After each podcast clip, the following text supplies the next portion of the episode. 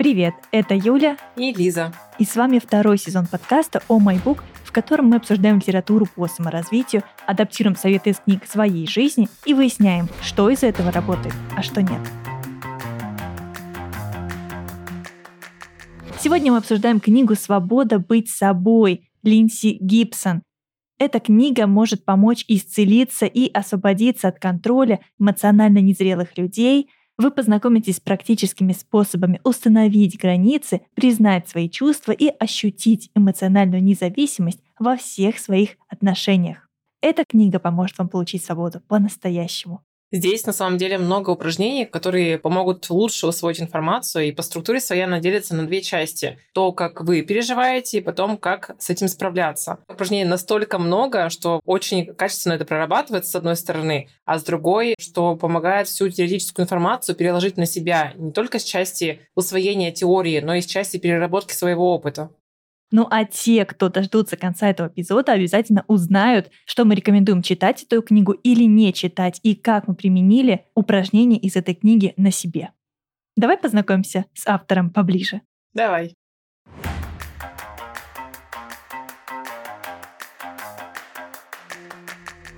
Линси Гибсон – психиатр, писатель и психолог с опытом работы психотерапевтом более 30 лет – работая как в государственной, так и в частной практике. Она специализируется на работе со взрослыми для достижения новых уровней личностного роста, эмоциональной близости с другими и уверенности в общении с эмоционально незрелыми членами семьи.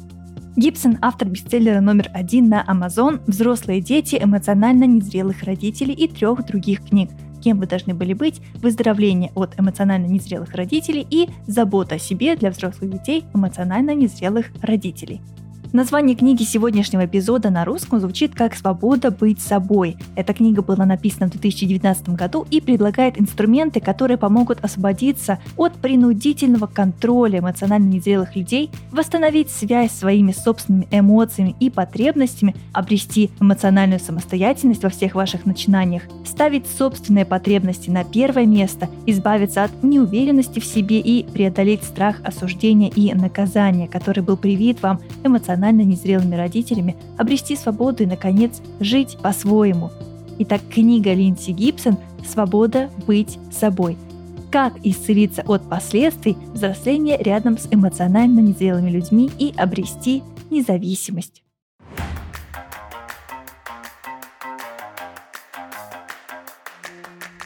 Сразу хочется сказать перед обсуждением основной части, что в основном, конечно, там упоминаются эмоционально незрелые родители, но я все-таки здесь сделала пометку, что эмоционально незрелые люди. Мне хочется в некоторой мере пожалеть родителей, вообще в целом всех, потому что, кажется, на их голову падает слишком много шишек.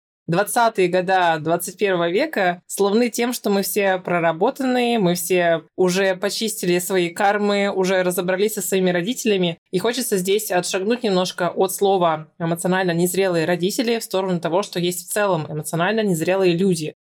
Да, это ты верно подметила, потому что мы также можем сталкиваться с такими людьми и в рабочих отношениях или в дружеских, поэтому важно понимать, как это работает и какие особенности мы должны учитывать при взаимодействии с ними. Лиза, давай поговорим о том, что значит быть в отношениях с эмоционально незрелым человеком. Здесь на самом деле Линси раскрывает очень много пунктов. Кажется, что они даже несколько бесконечны, но давайте обо всем по порядку. Рядом с такими людьми вы можете ощущать эмоциональное одиночество. Я скажу даже по своему опыту, что это одиночество может быть очень разного уровня глубины. У меня подобные отношения были с эмоционально незрелым человеком, и, честно, казалось да, что я прям хочу полностью раствориться в комнате, потому что в целом чувствуешь себя настолько одиноким, как будто ты предмет. Следующий пункт касается того, что общение с эмоционально незрелыми людьми кажется порой односторонним и вызывает чувство досады. Я думаю, многим знакомое ощущение вы чувствуете, что вас принуждают и загоняют в угол, потому что решение, которое прилагается по той или иной ситуации или действие в ответ на что-то, только единственное приемлемое. Эмоционально незрелые люди всегда находятся на первом месте, а вы на втором или и того ниже. Они также не способны на эмоциональную близость и уязвимость. То есть, если вы хотите поделиться открыто чувствами, в данном случае это недоступно и не получится. Также они общаются при помощи эмоционального заражения, то есть пытаются заставить вас испытывать те же неприятные эмоции, которые овладели ими. Знаете, такое ощущение, когда ты заходишь в толпу и начинаешь на себе чувствовать другие, чужие эмоции, тревожность, может быть, или какое-то неприятное такое ощущение, и оно может быть совершенно не ваше. Выйдя из этой толпы, из неприятного окружения, вы понимаете, что это сейчас вы не испытываете. И это тоже мне достаточно знакомое чувство. Думаю, что у вас наверняка, если обращаться именно к своим ощущениям, тоже такое бывало не раз. Также эмоционально незрелые люди не уважают ваши границы и не ценят индивидуальность. Для них это все очень сильно обесценено, и, соответственно, они не видят ваши сильные или слабые стороны и не могут подчеркнуть, что у вас тот или иной талант более развит и ярко проявляется, чем другой особо интересная вещь. Я, наверное, до 2022 года не придавала значения этому. Вот интересно, было ли у вас такое? Поделитесь с нами в комментариях в Телеграме по нашему выпуску. Вы выполняете весь эмоциональный труд в отношениях вместе с такими эмоционально незрелыми людьми.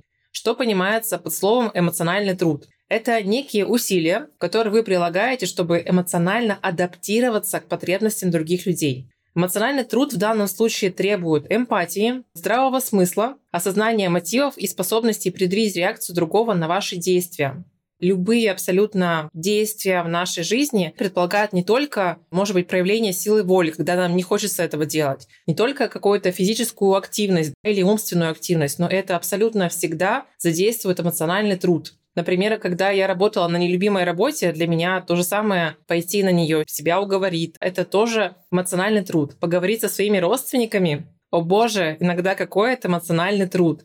И когда я начала осознавать, что мне это можно не делать, и тем самым сберечь свои силы, у меня совершенно по-другому началась расстановка внутри самой собой этих вот сил и ощущений. Задумайтесь, если у вас тоже вот такие действия или проявления, куда эмоционального труда уходит в разы больше, чем всего остального где-то, может быть, есть возможность перекроить немножко это распределение и сэкономить себе силы, потому что эмоционально мы тоже выдыхаемся, и это тоже способствует выгоранию, например, да, в части профессии или каких-то вещей. Даже любимые хобби, это все требует какой-то эмоциональной подоплеки от нас. Ты знаешь, я только в этой книге познакомилась с этим термином. Он для меня был новый. Я прочитала тоже эмоциональный труд. И такой, о, интересно. И ведь действительно, это такой пинг-понг получается. Мы в любые взаимоотношения должны вкладываться оба. В дружеских, в рабочих. Я и мой коллега, я и мой начальник. Мы оба должны поддерживать вот эту вот нашу связь. И здесь получается, что извинения, попытки примирения и возмещения ущерба, это как раз примеры эмоционального труда, они нужны нам для того, чтобы поддерживать здоровые долгосрочные отношения. И так как у эмоционально незрелых людей не развита вот эта вот жилка, их вообще не интересует установление или поддержание долгосрочных отношений, либо восстановление, и вся работа, связанная с этим, она накладывается на вас, и вы, получается, работаете за двоих, общаясь с этим человеком. Знаешь, даже в самом простом, когда, например, разговариваешь с близким человеком, и он сказал тебе что-то такое, ну, как бы в шутку, но шутка была обидная, она тебя задела. И, может быть, в моменте я не нашла, что в ответ умное сказать, такое же с иронией, может быть, где-то с сарказмом неким, может быть. Но потом я додумала, спустя несколько часов, дней, но уже ситуация ушла. И вот это вот эмоциональный труд на то, чтобы мне, допустим, простить человека, или я все еще гоняю эту ситуацию в голове, и тоже это вызывает у меня эмоции, это тоже эмоциональный труд. Поэтому здесь очень многогранная история на самом деле. И для меня это вот по-новому заиграл. Я еще раз вспомнила, что эмоциональный труд — это очень сильно, ребят. Да, ну и последние два пункта здесь о том, что при общении с эмоционально незрелыми людьми мы теряем эмоциональную самостоятельность и свободу мысли. Суть здесь в чем? Такие люди, в частности, пример с родителями, воспринимают нас как продолжение себя, поэтому отрицают наш внутренний мир, наши мысли и чувства. Вместо этого они заявляют о своем исключительном праве оценивать то, как мы чувствуем, и решать, имеет ли наши чувства, переживания смысл. Один из самых ярких примеров. Я хочу записаться в какой-то кружок или сходить на какое-то новое занятие, а мне в ответ говорят, что это же ерунда полная. Мы туда не хотим. Мы именно. Да. Но я-то туда хочу, но при этом Если я еще несовершеннолетний и, соответственно, не обладаю собственной суммой денег, например, чтобы пойти на это занятие, или самостоятельно, чтобы доехать на автобусе, то с этого все начинается так, кирпичик за кирпичиком. Мы теряем эмоциональную самостоятельность, и потом во взрослом возрасте не можем понять, а что же нам нравится, потому что у нас до этого все другой человек решал, и вот и все. Да, и потом, читая эту книгу во взрослом возрасте, мы делаем очень много пометок по книге «Свобода быть собой». О, да. По мне так у нас, наверное, у обеих с Юлей столько, что ни одна другая книга, которая была во втором сезоне, по крайней мере, точно не заслуживала такого качественного конспекта, как «Свобода да, быть собой», ребята. Это точно, это точно. И последний, наверное, пункт, о котором хочется здесь сказать, в том, что эмоционально незрелые люди не дают другим радоваться, и поэтому могут проявлять где-то, скажем, садистские наклонности. Наверное, это части больше того, что диктуют, как нам чувствовать и, соответственно, как реагировать. И поэтому мы здесь подменяем со временем то, как мы переживаем те или иные ощущения, заменяя их теми, что нам говорили, как нужно быть.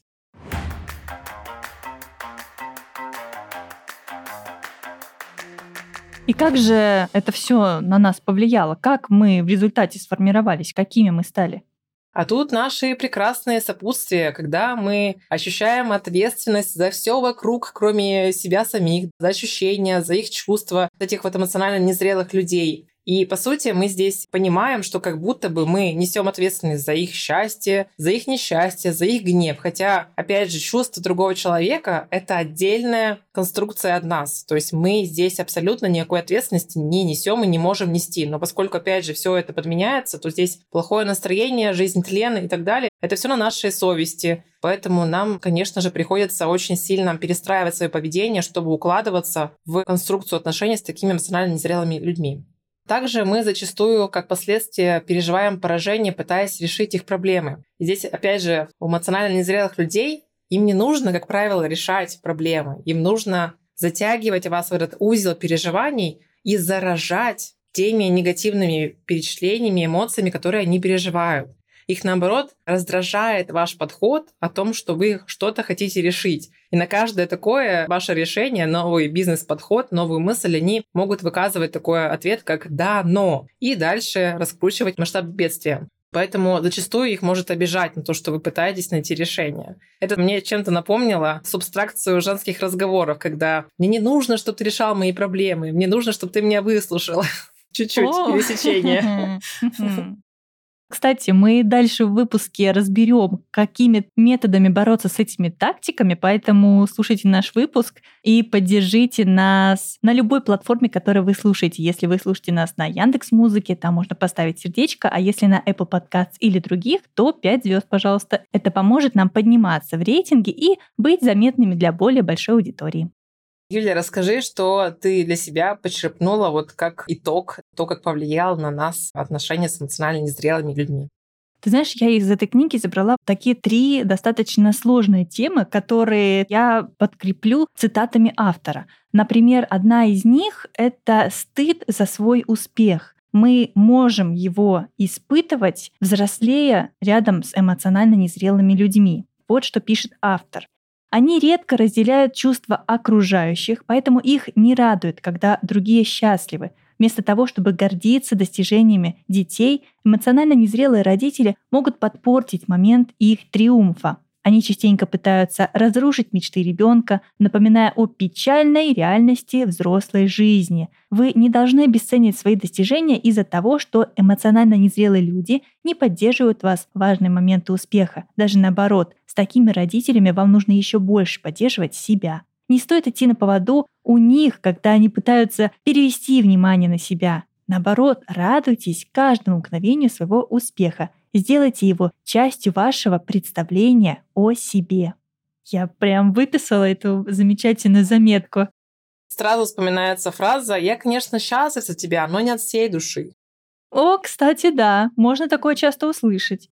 А еще что мне показалось интересным, это чувство незащищенности, с которым мы вырастаем и которое влияет на наше восприятие. Вот что про это пишет автор. Если родитель не желает считать приоритетом удовлетворение ваших эмоциональных потребностей, вы можете испытывать чувство незащищенности. сомнения в том, что родитель позаботится о вас и прикроет ваш тыл, делают вас уязвимыми для стресса, тревоги и депрессии. Все эти объяснимые реакции, причина которых кроется в окружающей вас в детстве обстановке, в которой вы не могли доверять родителям и не были уверены, что они заметят ваши потребности и защитят от всего, с чем вы не в состоянии справиться.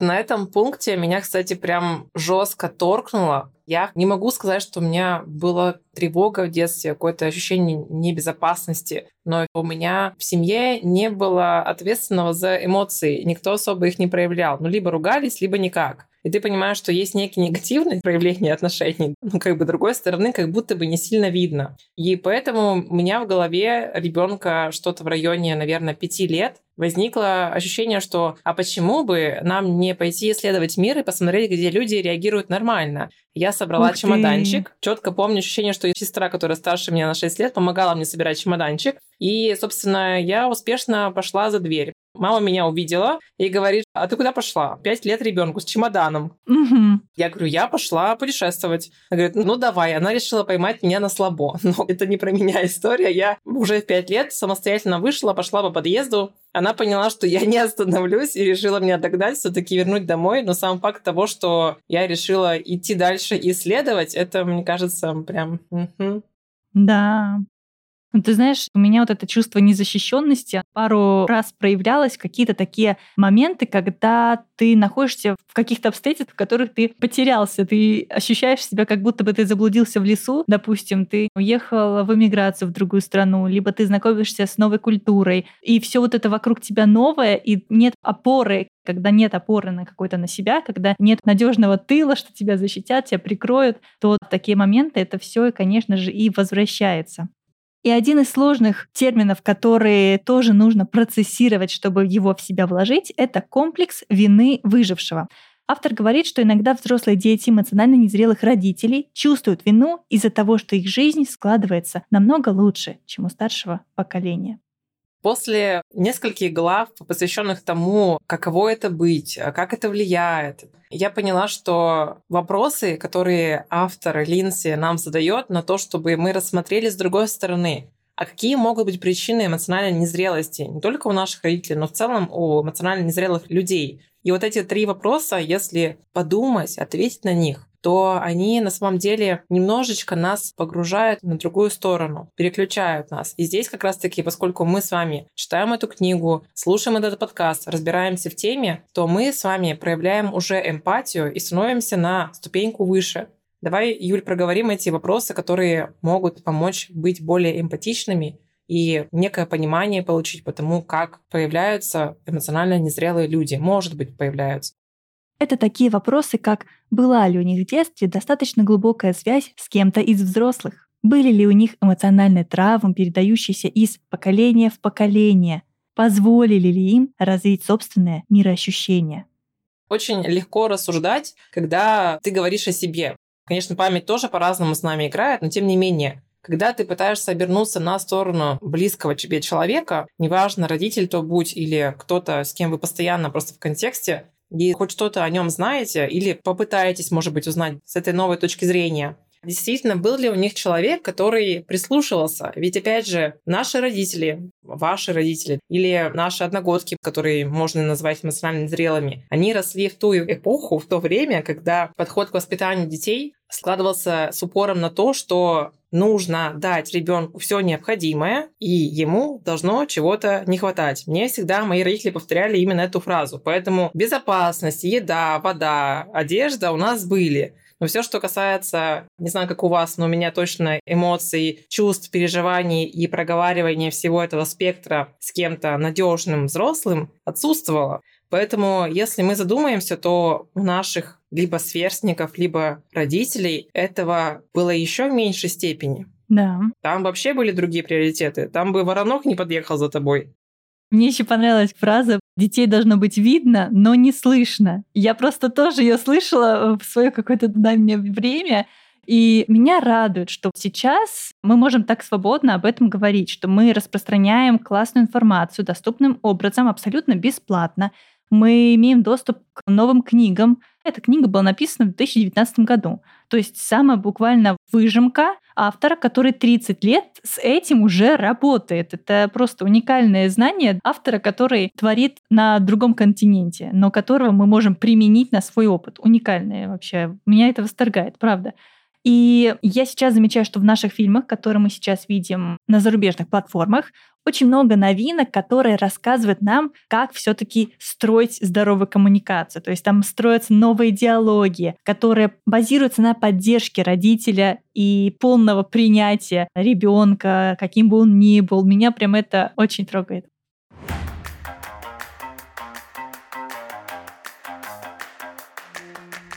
Юля, настало время, я считаю, поговорить о тактиках. Тактиках эмоционального захвата, которые к нам применяют. Как же отвечать на это? Как же выходить из этого? Про стратегии. Поэтому давайте немножечко раскроем тему, как они нас захватывают, эти эмоционально незрелые люди. Во-первых, постоянное внушение сомнения в себе. Они пытаются подорвать нашу самостоятельность и чувство самоценности. Поэтому постоянно внушают, а ты уверен в этом? Тебе точно кажется, что тебе это платье идет? Мне кажется, оно тебя полнит, но ты смотри сама. Да, да, да. Любые да, проявления, все, что касается вызова сомнения в чем бы то ни было, это тактика эмоционального захвата. Поэтому не нужно на это вестись. Сразу считывайте, что это совершенно не про заботу о вас. А вторая тактика эмоционального захвата – это вызывание страха. Тех, кто боится, проще контролировать. Да. Поэтому, когда вы не знаете, как пойдут дела, то есть все время говорят, что вот ты видишь из дома, тебя собьет машина. Еще одна тактика – запрет на чувство, подавление эмоций неугодных эмоционально незрелым людям. Все то же самое. Ты думаешь, что тебе это не нравится, но когда тебе говорят, что да тебе это нравится, да это хорошо, да это популярно, вот в ту же самую копилочку. Дальше знакомое нам испытание виной, когда нам говорят все что угодно, лишь бы вызвать в нас чувство вины, чтобы мы какое-то действие сделали. Это и про выполнение любого задания, любой работы. То есть будем одной семьей, поработаем все выходные, это, знаете, тоже в эту же копилочку.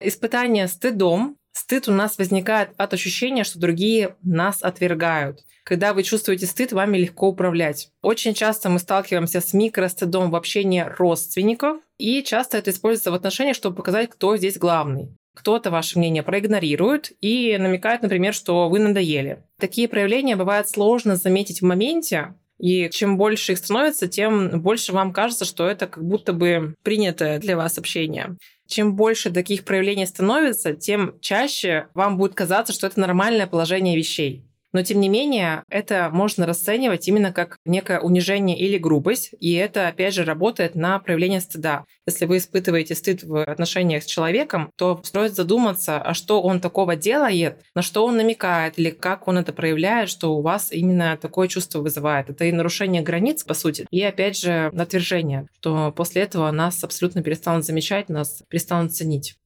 И вот на этой стадии автор предлагает проделать одно из упражнений, что вы потеряли. Она приводит несколько вопросов, чтобы погрузиться в свое прошлое и понять его влияние на ваше текущее положение в жизни.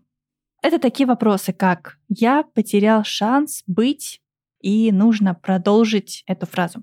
У меня не было возможности почувствовать, было трудно, но я научилась понимать, что мне бы хотелось, чтобы мне никогда не приходилось чувствовать, что если бы у меня была волшебная палочка, я бы сделала моих родителей более.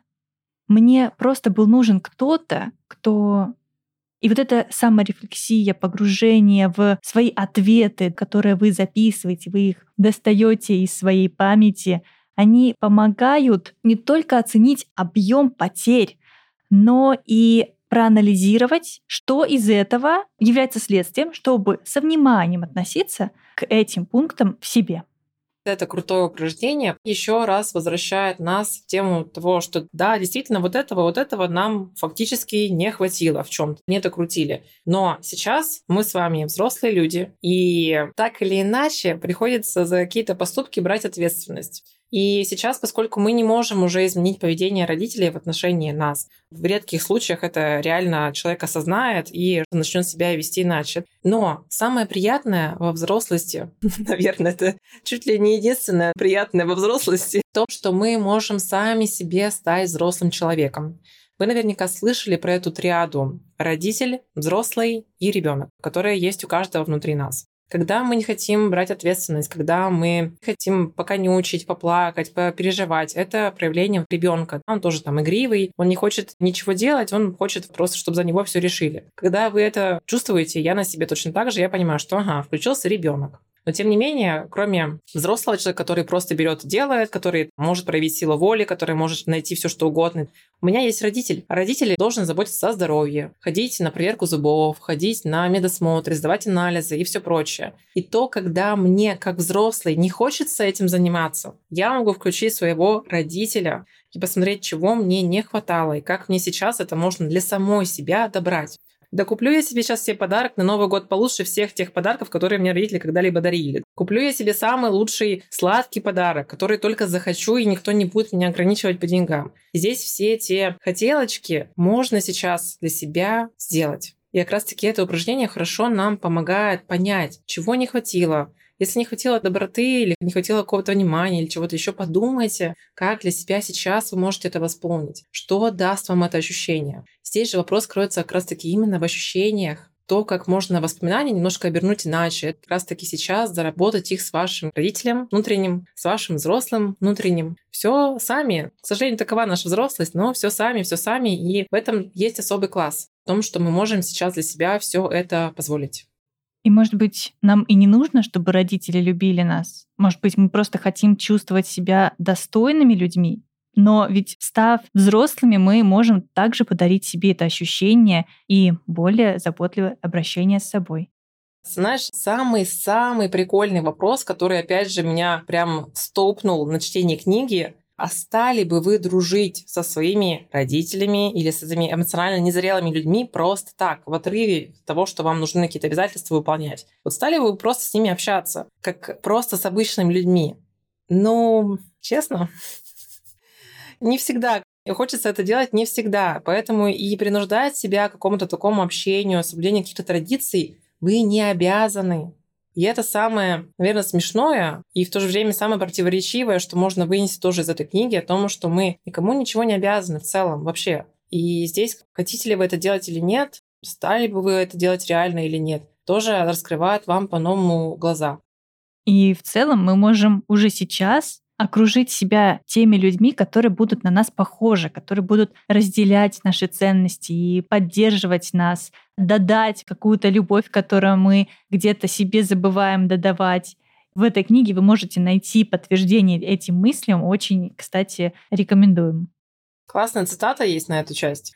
Научившись полагаться на свой взрослый разум и собственное сердце, вы поймете, что у вас есть все, все, что нужно, чтобы дать себе ту помощь и поддержку, о которой вы мечтали много лет назад.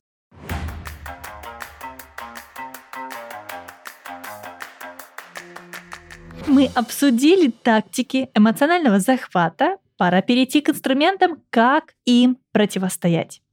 Итак, на этой части мы с вами понимаем, что мы приняли решение руководствоваться только собственными интересами и не поддаваться ничьему либо давлению или воздействию.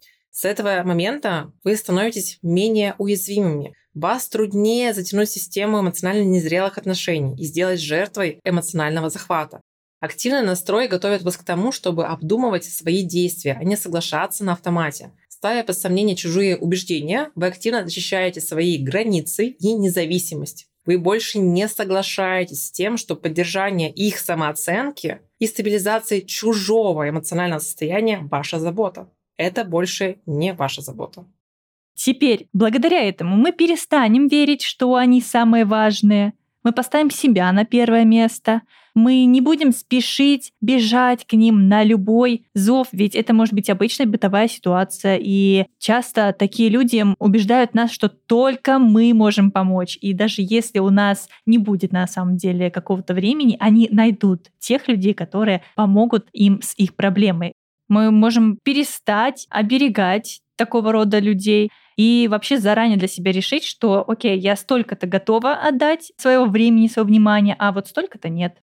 Да, здесь важный поинт на то, чтобы отстраняйтесь и анализируйте проблему. Вы имеете право выбирать уровень своей вовлеченности в каждый конкретный момент. Если вам запрещают поразмыслить, не бросаясь в причину событий, не вовлекаясь да, эмоционально, чтобы вас заражают, то это самое яркое доказательство глобального искажения реальности. Эмоционально незрелый человек уверен, что вы и ваши переживания не так важны, как его проблема. Объясните таким людям в таких ситуациях, что вы не делаете чего-либо, не обдумав все хорошенько. И сообщите, что с радостью вернетесь к разговору, если они согласятся принимать во внимание ваши нужды. А давай перейдем к пяти навыкам эффективного общения с эмоционально незрелыми людьми. Как ты на это смотришь? А давай. Прежде всего, нам нужно отказаться от вот этой вот роли спасателя мы можем проявлять изворотливость и уклончивость. Автор нам дала разрешение, ребят, наконец-таки. Да, мы можем также направлять процесс общения, создавать пространство для себя и останавливать их, эмоционально незрелых людей. А для меня на самом деле, опять же, в отношениях с родителями было очень сложно выключать спасателя. Я к этому пришла примерно полгода назад за свою жизнь, а мне, дай бог, 32 уже. Мне мама, например, рассказывает какую-то историю, что там вот затопила крышу, что-то там произошло, и я уже начинаю крутить счетчик, сколько это стоит, понимаете? Я уже не слушаю маму, я уже начинаю считать, сколько денег нужно на устранение проблемы. Но мама-то у меня не просила денег, понимаете? Мама не просила вообще никакой еще помощи, она даже не заикалась об этом. А я уже включила спасателя, и мне уже неприятно этот разговор. Да. И когда я начала себя отлавливать на том, что, во-первых, у меня ничего не попросили, я просто включаю спасателя. Для чего мне это нужно, если мне после этого уже не хочется общаться и не хочется больше вообще звонить, чтобы узнавать о каких-то новых вещах, куда можно вовлечься самостоятельно. Поэтому, когда вы общаетесь с любыми людьми абсолютно, подумайте, вы вовлекаетесь в проблемы их самостоятельно или вас попросили вовлечься? А для меня вот в этой части книги стала важной такая тема, как защитить свое право на глубокие переживания, когда мы общаемся с эмоционально незрелыми людьми. Автор пишет, что такими людьми руководят страх и сомнения. В глубине души они чувствуют себя нелюбимыми, боятся потерять уверенность и стать незначительными. Именно этим объясняется их поведение — их неудовлетворенность напрямую связана со страхом отвержения и тревогой по поводу того, что другие увидят их ущербность. Глубокие сомнения в том, достойны ли они любви, заставят их контролировать окружающих, чтобы хотя бы на время перестать бояться. Почему такие люди не уважают наш внутренний мир? Потому что он мешает их эмоциональным захватам, тем тактикам, которые мы обсудили, и, конечно же, угрожает их авторитету. Они стремятся заполучить контроль над нашими чувствами, чтобы мы поддерживали их самооценку и эмоциональную стабильность. Поэтому они расстраиваются, когда мы перестаем беспокоиться о них и вместо этого обращаем внимание на собственные мысли и планы. И поскольку многие из них испытывают потребность в доминировании, которое им дает вот это вот чувство безопасности, наличие у нас самостоятельной личности вызывает у них тревогу, они совершенно справедливо предполагают, что как только мы начнем доверять собственным чувствам, мы вырвемся из-под их контроля. И дальше мы обсудим, какими же приемами можно поощрять в себе эмоциональную самостоятельность. Конечно же, таким людям в голову не приходит, что внутри нас может происходить нечто важное, и поэтому они не видят смысла, чтобы обсуждать с нами какие-то душевные темы, устраивать чаепитие и обсуждать какие-то внутренние наши переживания. Им сложно понять нашу точку зрения, и они не видят в этом смысл. В результате и мы можем увидеть снисходительное отношение к нашему опыту и можем обесценивать свои переживания. Но как же защитить свой внутренний мир? Я забрала себе некоторые фразы. Они придали мне какой-то большей уверенности. Они как будто бы звучат по-взрослому. Например, мы можем блокировать неуважительное поведение с помощью вопросов. Угу. А что именно ты хочешь сказать? То есть, когда на нас набрасываются с какими-то уничижениями, когда ерничают, подтрунивают, мы можем сказать, что именно ты имеешь в виду. Не уверена, что я правильно тебя поняла. Можешь переформулировать? То есть не вестись на поводу у их шутки и не говорить о том, что вообще-то это обидно звучит или еще что-то, попросить у них переформулировать их фразы, но с достоинством и с уважением к себе. На это, кстати, приводятся два или три живых таких реальных примера, которые думаешь, блин, да я бы тоже могла так сказать, почему я раньше не читала эту книгу. Да. Очень круто, на самом деле, написано здесь.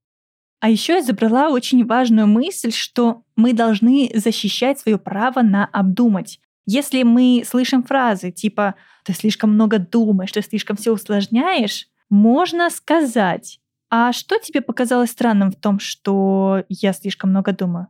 Или мне нравится, каким результатом это приводит. Мне прям становится очень радостно от этих фраз. Я их запоминаю и заучиваю. И рекомендую, кстати, вам тоже.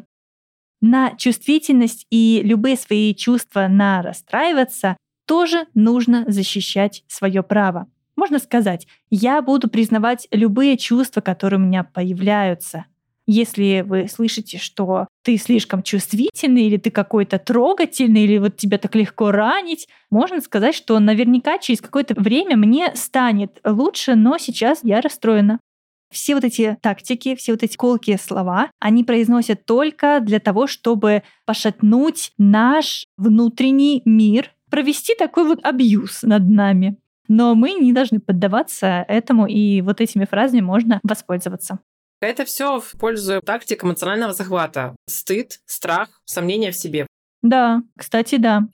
Но ты знаешь, еще из таких фраз, которые тоже можно встретить в этой книге, можно услышать, что ты должен радоваться за то, что у тебя есть, или есть работа, вот и радуйся, и нечего хотеть большего условно. Похожие фразы мы прочитали в книге «Токсичный позитив» и разбирали, как противостоять токсичному позитиву в нашей жизни, в рабочих отношениях, что говорить, какими фразами можно не токсично поддержать друг друга и что использовать, чтобы этого токсичного позитива в нашей жизни стало меньше. Поэтому слушайте наш первый выпуск второго сезона по книге «Токсичный позитив». Хочется добавить, почему же все-таки важно защищать свой внутренний мир. Вот что пишет автор. Вспомните о людях, которые добились значительного успеха именно благодаря тому, что ценили свои интересы и с большим вниманием относились к своим внутренним переживаниям. Мы поддержим подобное отношение к себе в актерах, нобелевских лауреатах, ученых, великих музыкантах и художниках с мировым именем, Никому не приходит в голову задать вопрос, действительно ли этим всем людям стоит удивлять так много времени внутреннему миру, идеям, мечтам. Мы не сомневаемся в том, что им необходимо охранять свое время и силы и не тратить их на исполнение требований других людей. Мы можем научиться также относиться и к себе.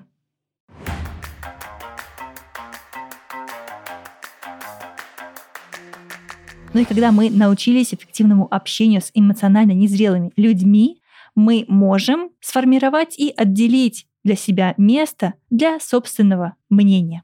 Какие же это методы? Например, это могут быть такие методы, которые я прочитала в этой книге, как ведение дневника, очень много рефлексии, потому что мы должны на основе именно наших мыслей формировать нашу личность и отделять навязанные нам мысли про нас самих.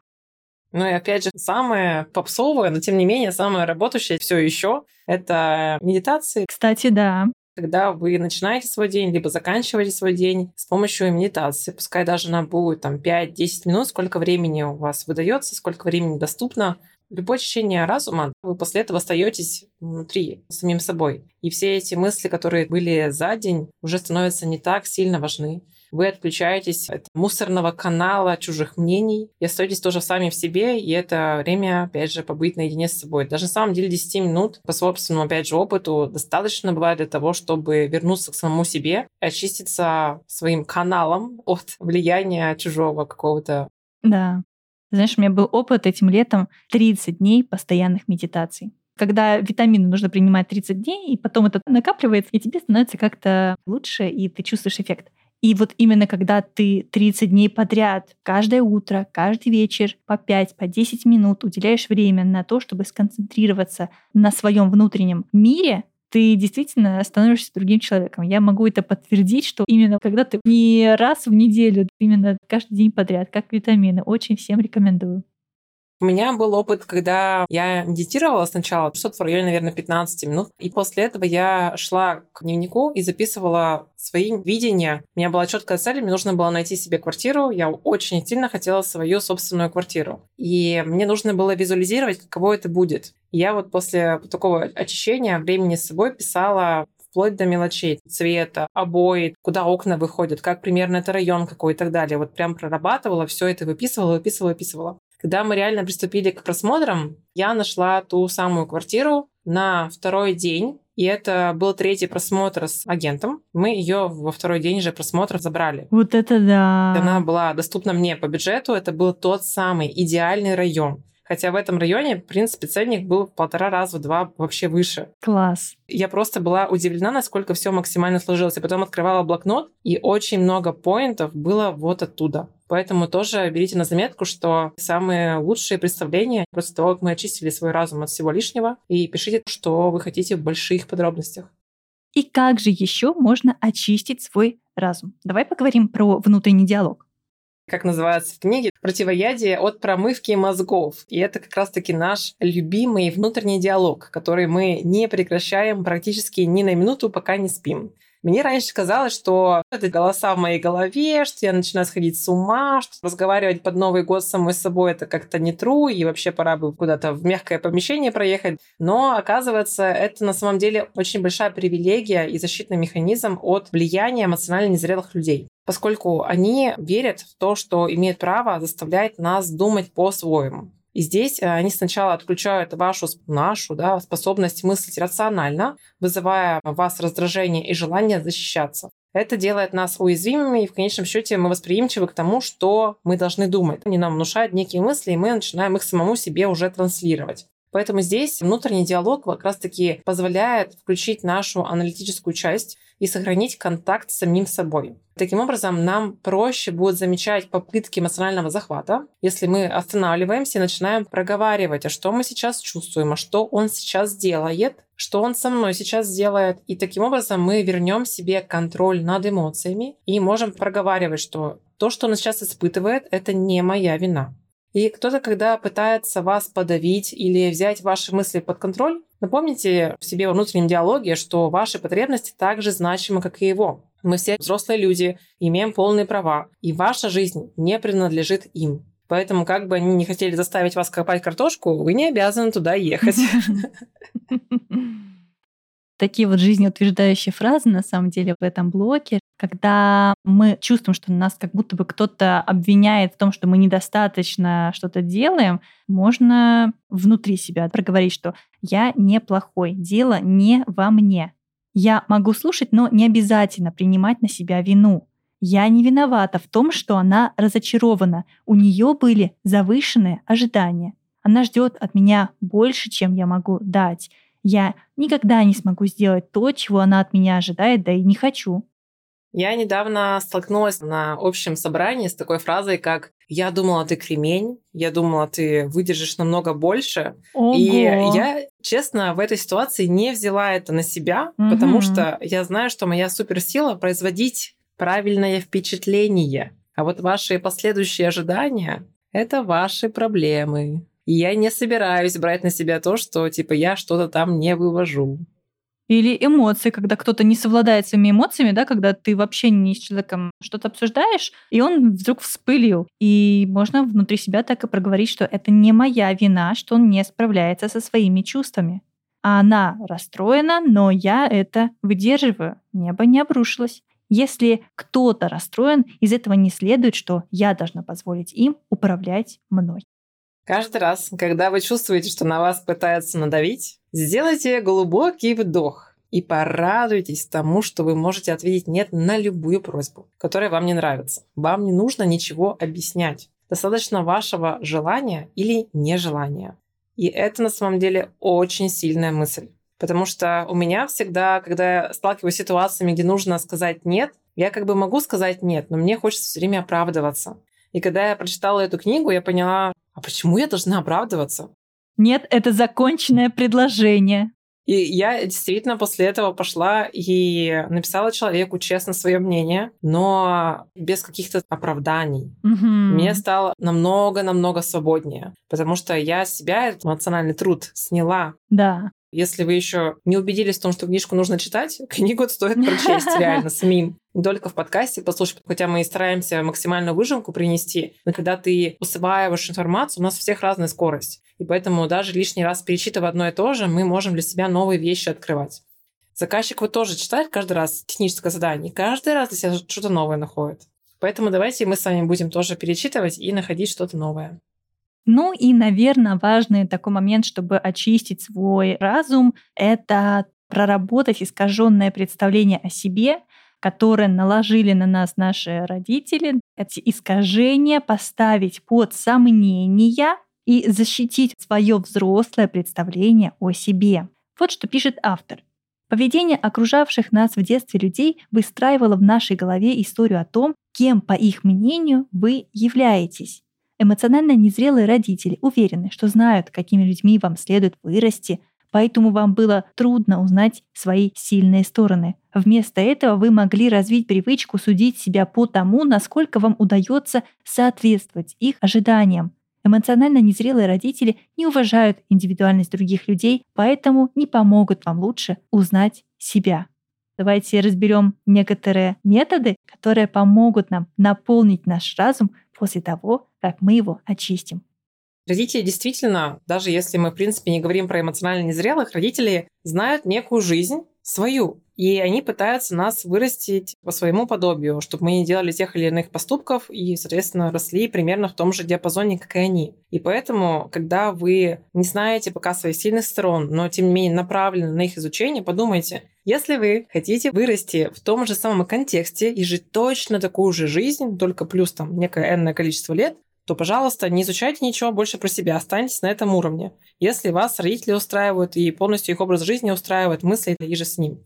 Но если вам хочется вести себя иначе, хочется большего масштаба, другие мечтания, у вас другие цели, то пора выйти из этого круга, исследовать себя, познать, не бояться вот здесь проявить смелость. А про то, как сформировать новое представление о себе, можно как раз-таки в книге почерпнуть. Здесь очень много насыщенных упражнений, написать о том, каким вы были в детстве, каким вы себя видели, как вы себя видели рядом с другими людьми, как вы себя ощущали при этом, как родители помогали вам увидеть и развить ваши достоинства, что вы развивали. И после этого перечитайте свои ответы и поразмышляйте о том, что написали, что вы в отношении этого чувствуете. Как с вашей точки зрения ваше детство могло повлиять на ваше представление о самом себе во взрослой жизни.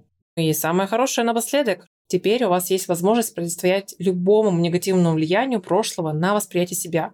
Если вот эти упражнения с вопросами сделать про детство, а потом сделать про текущего себя, мне кажется, картинки будут достаточно разными, потому что сейчас мы в взрослом возрасте, мы себя осознаем иначе. И то, чего не хватает, докрутить можно уже.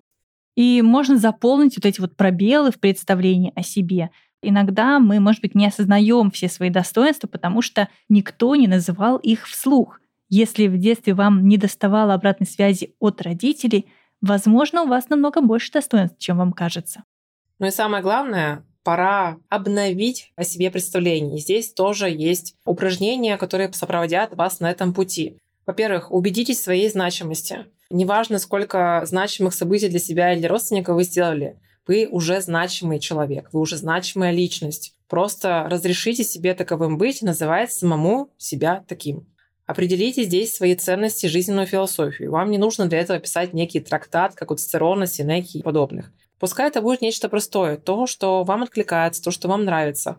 Несколько раньше, чем с прочтением «Свобода быть собой», я поняла, что есть некие ценные вещи, которые я все время сталкиваюсь в этом жизни. Я зашифровала их просто в свое имя. Лиза любопытная, проявляет интерес к жизни на букву «И», З занимается тем, что нравится, и А активная. И это все про меня. Не нужно здесь сильно заморачиваться и как-то там прям миссию, свою стратегию разрабатывать. Будьте проще. Найдите то, что для вас важно. Пускай оно будет вашим имени или какой-то смешной аббревиатурой. Подходите к этому с какой-то изюминкой, своим интересом.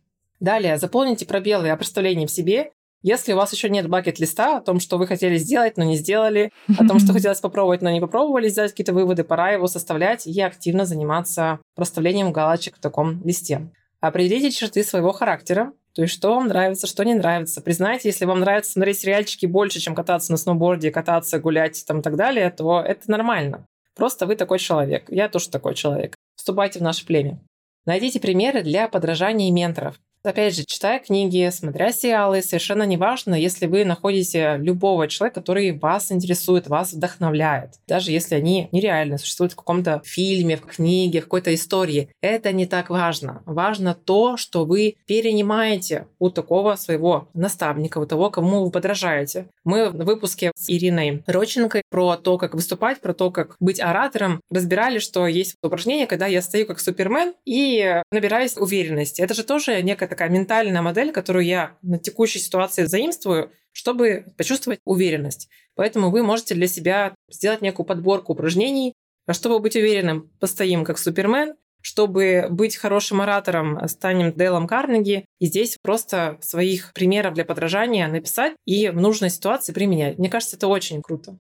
В книге, кстати, есть в рамках вот этого блока наводящие вопросы, которые помогут вам тоже отрефлексировать. Поэтому, мне кажется, ведение дневника, саморефлексии, самоанализа — это как раз такая практическая часть к этой книге, очень классная.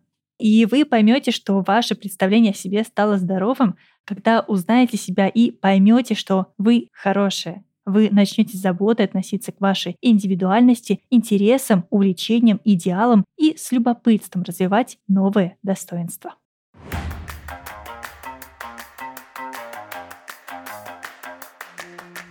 Давайте подведем итог. Если ваши родители были эмоционально незрелыми, или у вас очень много вдруг оказалось вблизи людей эмоционально незрелых, то это не означает, что вы станете таким же родителем, таким же другом своему следующему другу, например. Вместо этого можете стать тем самым человеком, который положит конец эмоциональной боли, передающейся, например, из поколения в поколение в вашей семье. И здесь важно понимать, что если вы уже работаете над собой, это очень большой шаг в эту сторону. Да, это значит, что вы заметили и не повторите каких-то ошибок.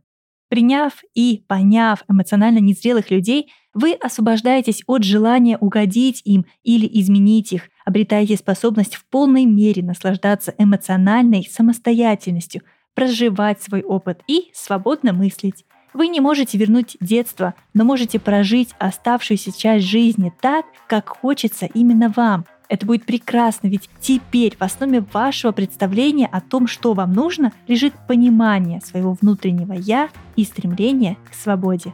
А с вами были Юля и Лиза, которая теперь не есть копать картошку. И подкаст «О май бук». Если вам нравится этот эпизод, делитесь им в своих социальных сетях, поддержите наш подкаст и до встречи в следующих выпусках. Пока! Всем пока! thank